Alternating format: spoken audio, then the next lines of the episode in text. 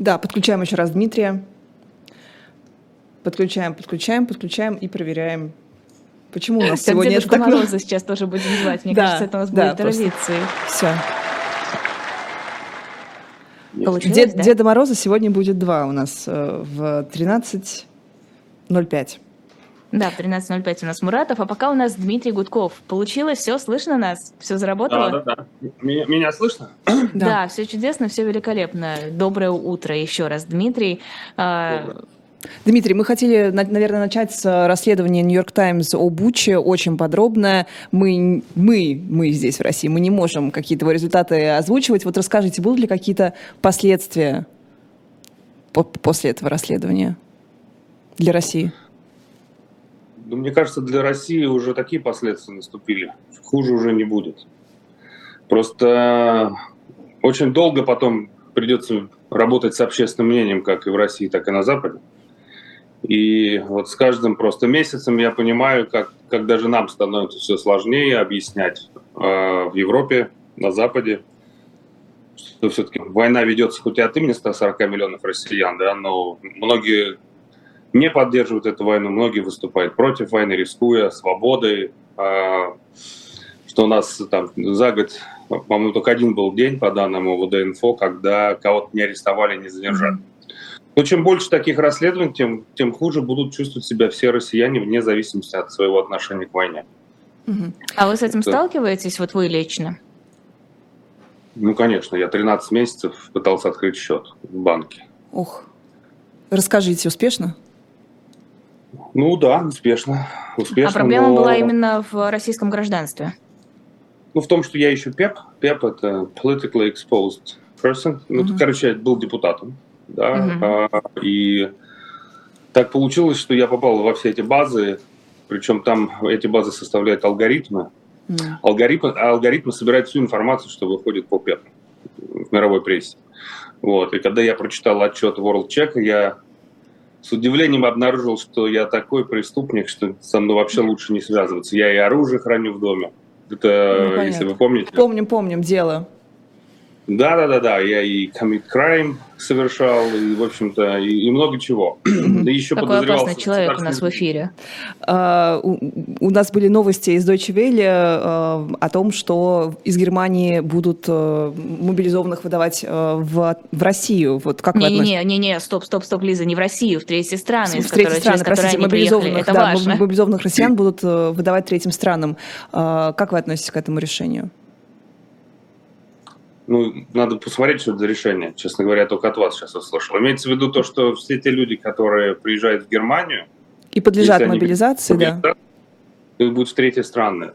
Слушайте, ну мне вообще не, не нравится то, что а, значит, вот эта концепция коллективной вины, она ко всем применяется. Потому что это дискриминация по принципу обладания российским паспортом. Вот, но я считаю, что нужно делать все возможное, чтобы как можно меньше россиян участвовало в войне.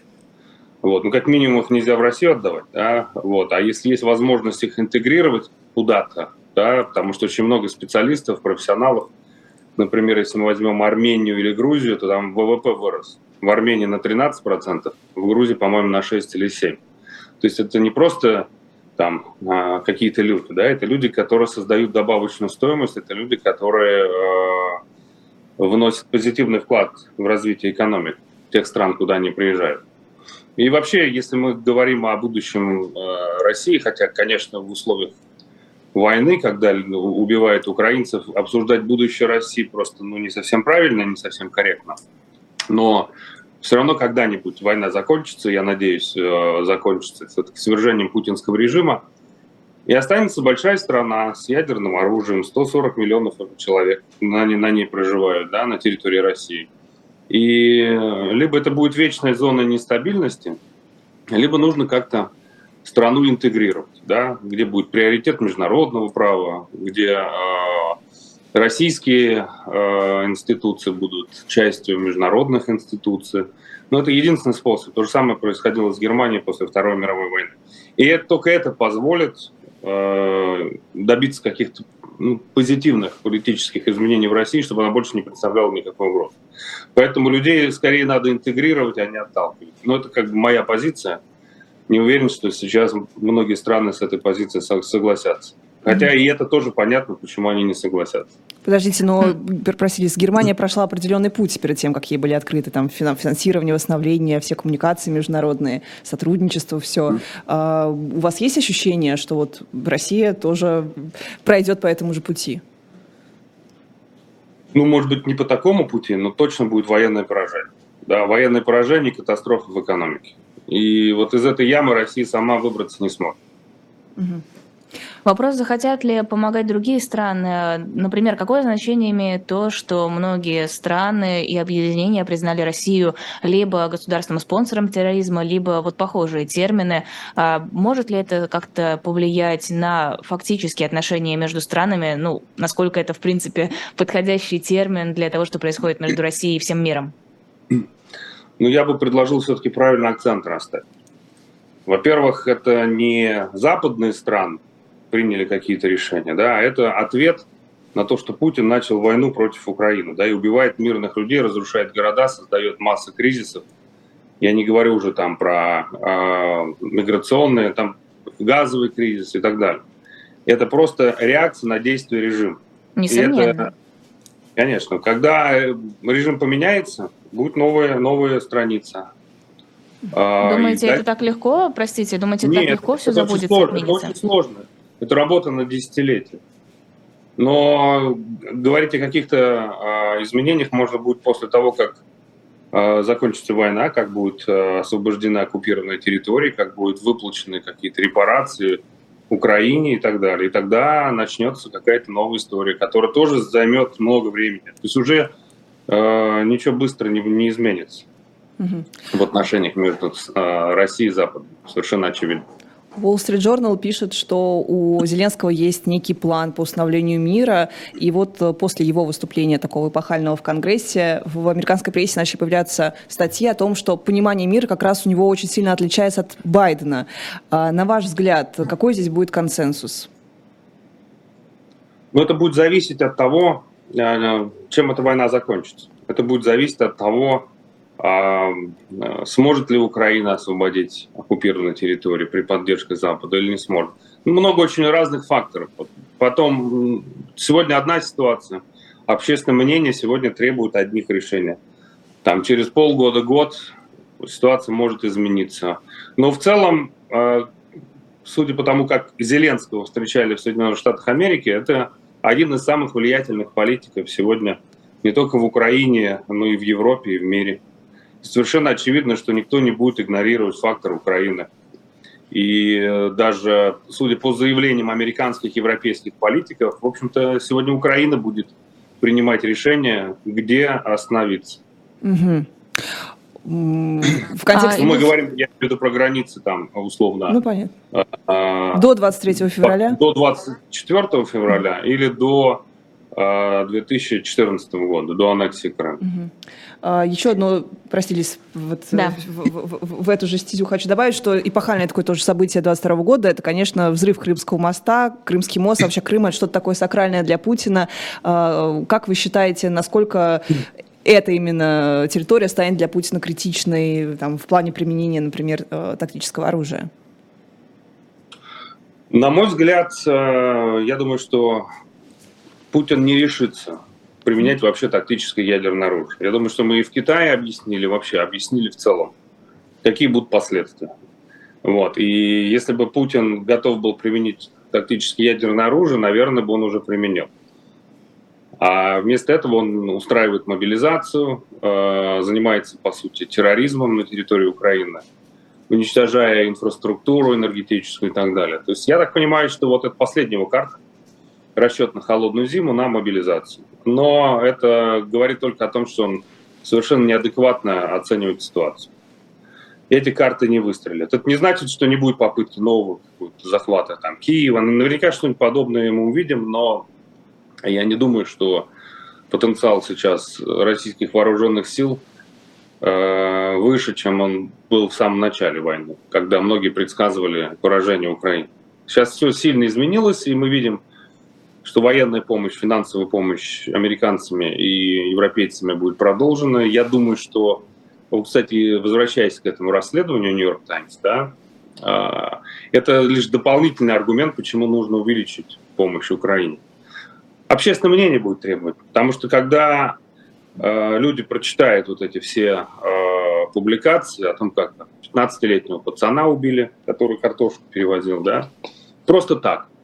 Причем это сделали именно, по-моему, я так понимаю, псковские десантники, да? Но мы не ну, можем говорить «да» вам, извините.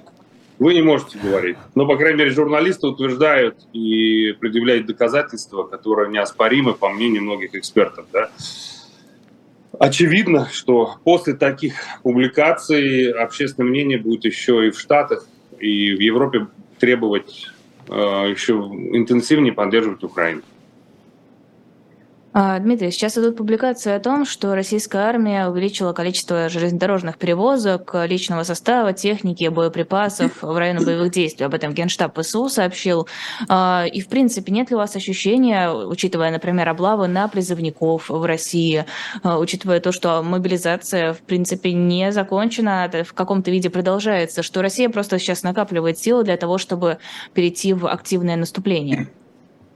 Ну а какие силы Россия может накапливать, кроме пушечного мяса? Ну вот я прочитал аналитику разную, да, от лучших экспертов, не только там украинских, но и международных экспертов, российских в том числе экспертов. Ну, то есть для того, чтобы даже обеспечить там дополнительное а, участие там 200-300 тысяч человек, там э, столько нужно всего в плане логистики, в плане экипировки. Там, я уже не говорю про боевые самолеты, там, вертолеты и так далее. Этого просто уже нет все это заканчивается. А я просто ну, пока не вижу, как можно количеством выиграть войну. Это пушечное мясо против железа. Это просто бессмысленная гибель э, многих россиян, которая только, мне кажется, э, станет еще дополнительным внутри политическим вызовом, потому что, мне кажется, Лев Шлосберг, когда написал э, значит, то, что россияне только 21 сентября поняли, что произошло 24 февраля. Это как раз мобилизация. Мобилизация очень серьезно повлияла на настроение внутри России. То есть сколько людей выехало из страны, сколько людей живет не по прописке, какое количество людей сегодня дистанционно работают. Я уже не говорю о том, что еще десятки миллионов помогает их укрывать. Ну вот это пока э, реакция на мобилизацию 300 тысяч. Но давайте представим, что будет мобилизовано еще там полмиллиона или миллион. То есть это будет ну, реальная катастрофа, да, это будет э, серьезный удар по э, имиджу Путина внутри страны, по его рейтингу. Я думаю, что его ядерный электорат начнет рассыпаться. Так что э, в какой-то момент погиб, погибшие будут среди там, каких-то близких, знакомых, ну, через одно рукопожатие. И это уже серьезно будет э, влиять на общественное мнение. Опять-таки, если просто взять мировой опыт, то, как правило, э, война, когда твое государство начинало войну, да, э, война обычно поддерживалась гражданами в течение какого-то времени, но это там не больше года. Потом поддержка войны падала всегда. И она сейчас уже, мы видим даже по данным разных социологов, да, она сильно упала.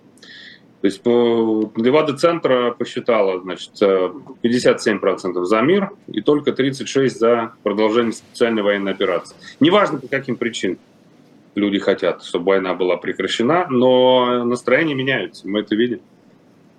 А, ну, подождите, при этом тот же самый Левада-центр опубликовал исследование, согласно которому, в принципе, настроение людей вернулось в состояние домобилизационное. То есть люди успокоились. 57% говорят, что у них нормальное, ровное состояние. 12 даже сказали, что у них прекрасное настроение. И вот эта вот э, линия, которая говорит о том, что все плохо, она, наоборот, идет на спад. Вот прям видно на графике.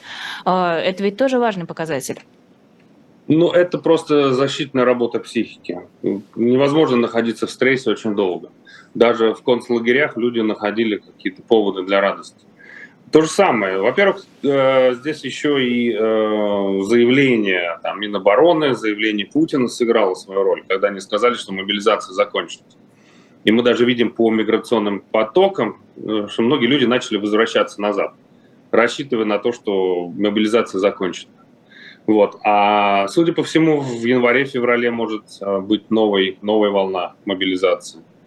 И надо все-таки здесь отдавать себе отчет, что первые 300 тысяч всегда мобилизовать проще, чем следующие 300, 400 и так далее.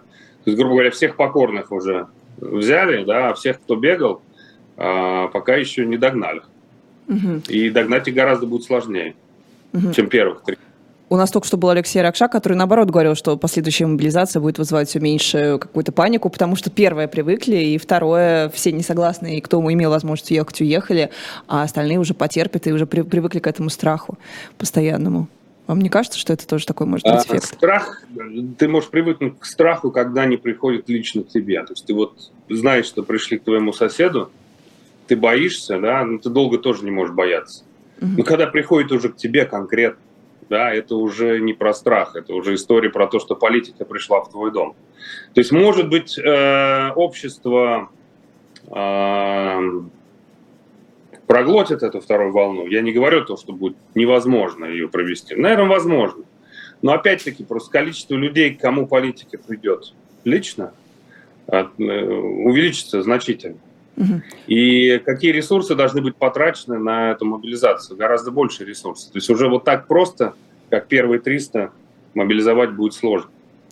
А учитывая возможную, возможное недовольство, даже возможные протесты от следующей волны мобилизации, зачем вообще Путину это? Вот мы видели недавно на пресс-конференции после Госсовета по молодежной политике, Путин говорит буквально, нам война не нужна, и он очень так это неверно говорит, неуверенно, и у меня прям было ощущение, что я верю, что да, он уже готов закончить и сейчас, на уже практически любых каких-то условиях.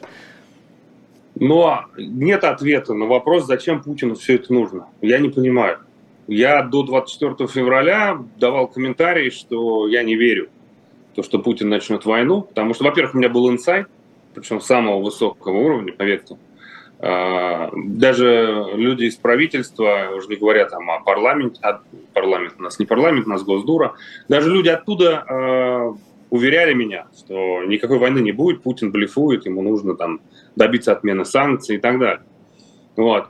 Но а, просто даже самый примитивный анализ показывал, что это не только невыгодно России, это лично Путину невыгодно, потому что ну, у него все хорошо было. Там, дворец за миллиард долларов, Навальный в тюрьме, там, оппозиция выдавлена, да, или посажена. Ну, казалось, казалось бы, и денег много еще, нефть и газ у тебя все покупают. Ну, сиди ты в своем дворце там, да, наблюдай за стриптизом, получай удовольствие. Нет, он поперся в, в Украину непонятно зачем. То есть эта война бессмысленна абсолютно для него в том числе. Она не поднимает никаких э, рейтингов. Э, ну, я думаю, что здесь просто был расчет на трехдневный блицкрик, что повторится история с Крымом, и он будет, на так сказать, э, и дальше его рейтинги полетят вверх снова, как после Крыма. Но изначально было понятно, что такого не будет. Я до 4 февраля находился в Киеве, я видел, какая там подготовка, что там с общественным мнением, какие там настроения. Я понял, что любые попытки да, начать войну, они э, закончатся для России и для режима печально. Поэтому отвечать, отвечая на вопрос «зачем?», не знаю зачем. У меня нет ответа на этот вопрос, но я с вами согласен, что Путин наверняка уже чувствует интуитивно, что он проигрывает. И я думаю, что он наверняка готов был бы все это закончить, но только на тех условиях, э, которые для него приемлемы, которые, э, скажем так, помогут ему продать все это как как геополитическую победу. Что вот мы там победили всех нацистов, захватили какую-то территорию, вот, разоружили Украину, и вот, смотрите, мы победили.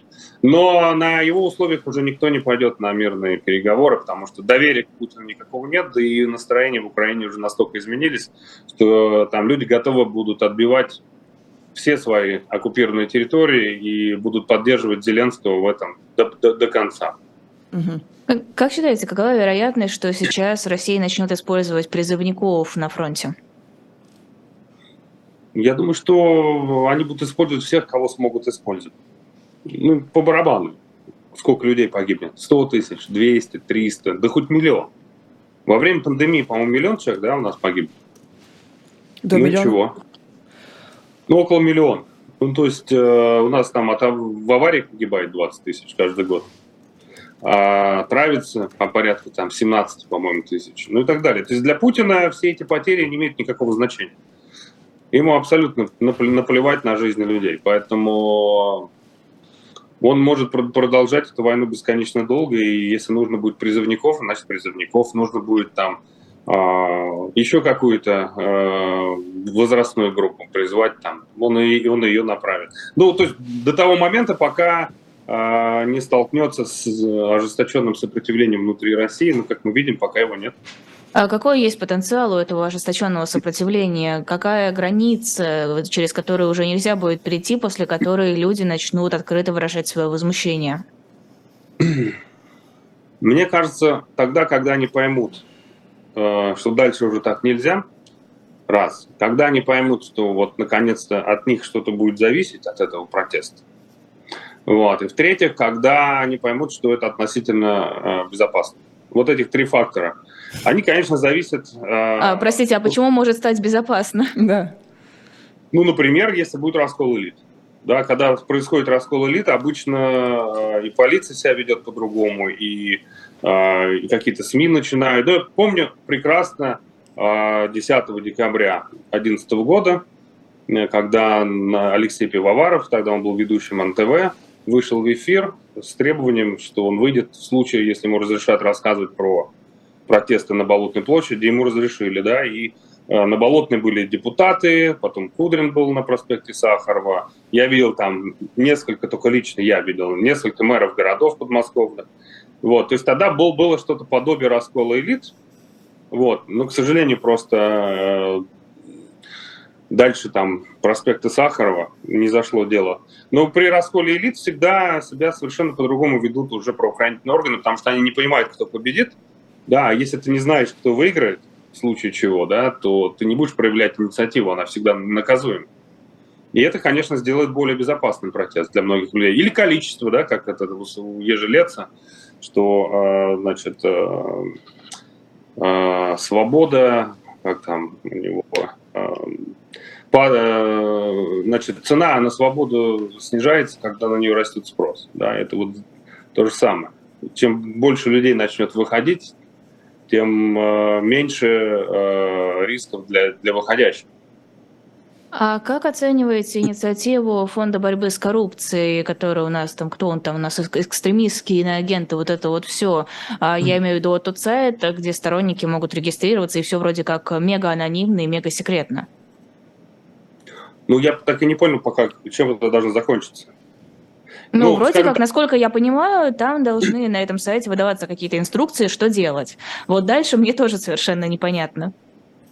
Ну, я просто не знаю, какие у них технические возможности, но могу сказать, что э, поскольку я последний год общаюсь с э, российскими э, там, а, айтишниками лучшими, конечно, есть технологии, которые позволяют обеспечить анонимность пользователям, даже которые находятся внутри России.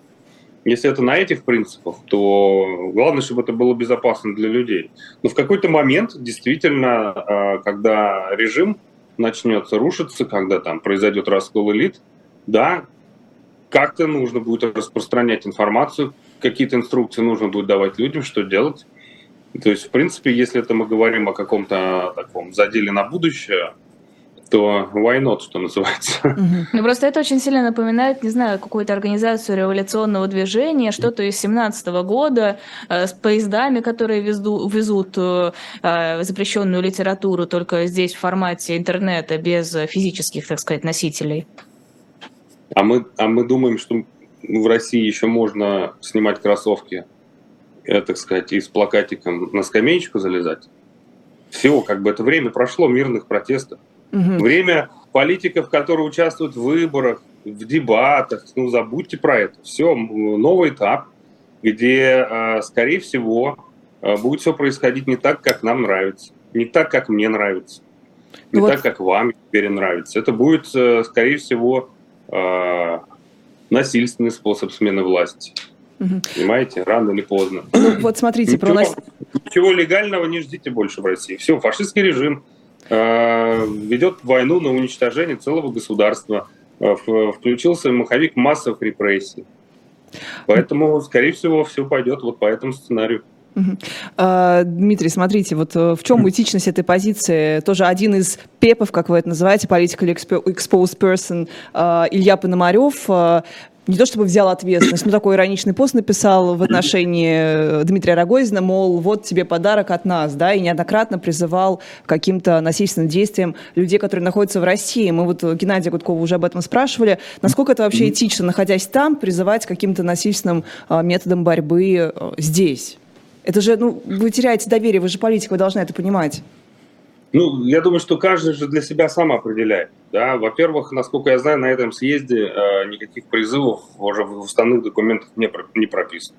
Но лично я могу свою позицию высказать. Да? Вот если я нахожусь не в России, то я не могу даже, даже к протестам мирным призывать, mm-hmm. потому что я знаю, что это для людей закончится там тюрьмой, э, штрафами, преследованием и так далее. И при этом я не буду людей критиковать за то, что они там не выходят на эти протесты, потому что я сам был в этой шкуре, я прекрасно понимаю, у меня половина команды находится в России, половина уехала. Я не хочу, чтобы были бессмысленные жертвы. Но при этом совершенно очевидно, что когда э, тебе нельзя участвовать в выборах, выборы отменили, да, ты не можешь участвовать в мирных протестах, ты никак не можешь влиять на э, решение, то всегда набирает силу э, уже э, набирает силу радикальный протест. Хочешь ты того, не хочешь, он, он все равно будет э, происходить. Радикализация протеста – это всегда ответ на действия властей. В этом виноваты не, даже не те, кто призывает. В этом виновата власть. Она не оставляет никаких других способов участия в политике. Ну, слушайте, я был депутатом Госдумы, я участвовал во всех выборах. Я даже по этим правилам дурацким участвовал в организации митингов. Да? Я ничего не нарушал, но я дважды отсидел. У меня там тетя до сих пор находится в заложницах да, под уголовным делом, не может выехать под подпиской о невыезде. У меня там э, многих друзей посадили, там э, товарищи, там Яшин, Карамурза, Навальный, э, Пивоваров, там Горинов и так далее.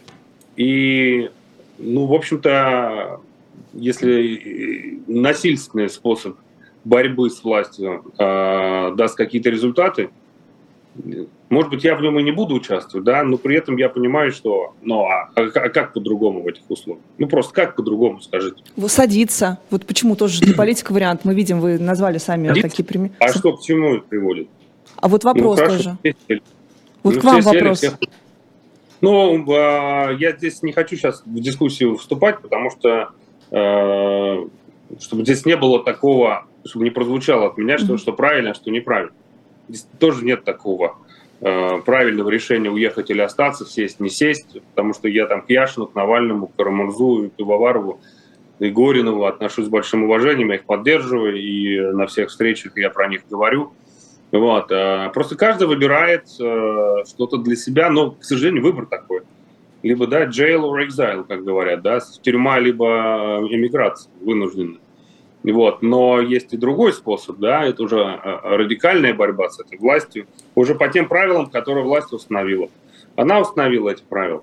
Она убивает, она травит, она а, преследует, вот. Ну и в ответ получит то же самое, рано или поздно. И, к сожалению, возможно, возможно, да, новая ситуация, в новой ситуации будет запрос на других лидеров, и не факт, что нам эти лидеры понравятся. Но, к сожалению, э, в этом не мы виноваты. В этом виноват Путин, в этом виноват эта преступная власть, которая уничтожила все легальные формы политической борьбы. Мы готовы были участвовать в выборах, и меня арестовали 1 июня прошлого года, в тот день, когда я должен был анонсировать свое участие в выборах в Государственную Думу. Да, я не экстремист какой-то там, я не, не революцию планировал. Я хотел участвовать в выборах по правилам, по законам, которые несправедливы, но тем не менее э, действовали на тот момент. Ну, чем это закончилось для меня, вы знаете. Дмитрий, спасибо большое. Вынужден заканчивать 12 ровно часов в Москве. С нами был Дмитрий Гудков, политик, Лиза Никина э, из и Лиза Грузии, Лазерсон. Лиза Лазерсон. И подключайтесь, в 13.05 вас ждет Дмитрий Муратов и Алексей Венедиктов. И в 14.05 на канале «Дилетант» Парфенов и Никита Василенко. Леонид Парфенов. Спасибо огромное. Всего доброго. Все, спасибо большое. Спасибо.